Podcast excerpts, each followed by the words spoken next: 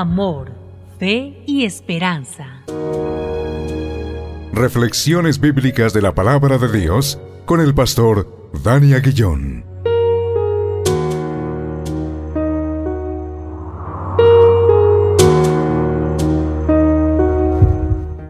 Damos gracias a Dios una vez más por este tiempo.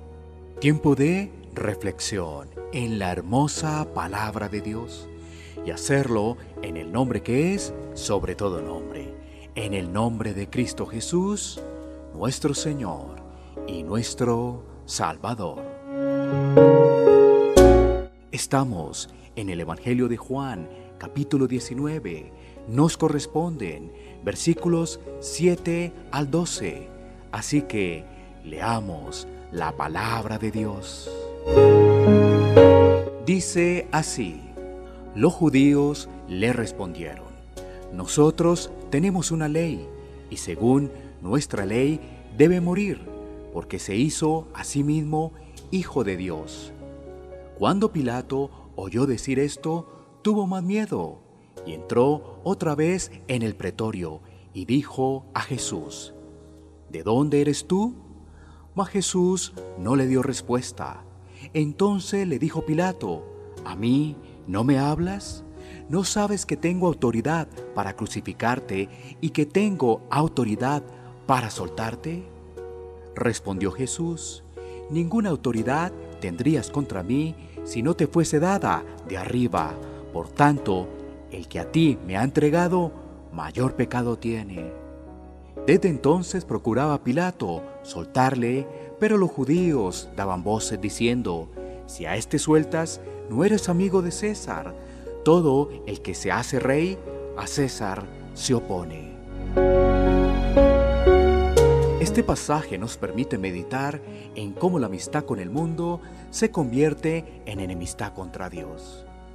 Cristo avanza su camino hacia el Gólgota. En esa cena, Pilato sigue intentando dejar libre a Jesús. Para ello, inicia un nuevo diálogo con Jesús, donde Pilato expone su poder y autoridad. Sin embargo, la respuesta de Jesús es que hay un poder más fuerte que el de cualquier autoridad humana, y es que Dios es todopoderoso.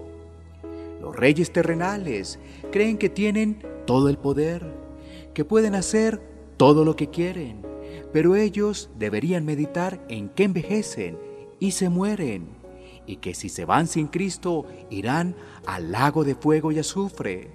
Todo esto ocurre por el pecado, que contamina al ser humano en sus pensamientos, emociones, en su voluntad, y está tan esclavizado con el egocentrismo, la división y la rencilla, que solo Cristo puede hacer una obra de esperanza. Solo Dios puede hacer una obra en el pecador, para que vea esa realidad del sistema del César y así arrepentirse de sus pecados. Oremos, Señor, tu verdad está en tu palabra. Gracias por tu plan perfecto de salvación. Permítenos vivir bajo la realidad de las Escrituras, reconociendo nuestro pecado y dejando toda esperanza de nuestra salvación solamente en Cristo. Gracias Señor. En el nombre de Cristo Jesús. Amén. Iglesia Pan de Vida para tu Corazón. WhatsApp 57 322 260 8281. Bogotá, Colombia. Sitio web pandevidaparatucorazón.com.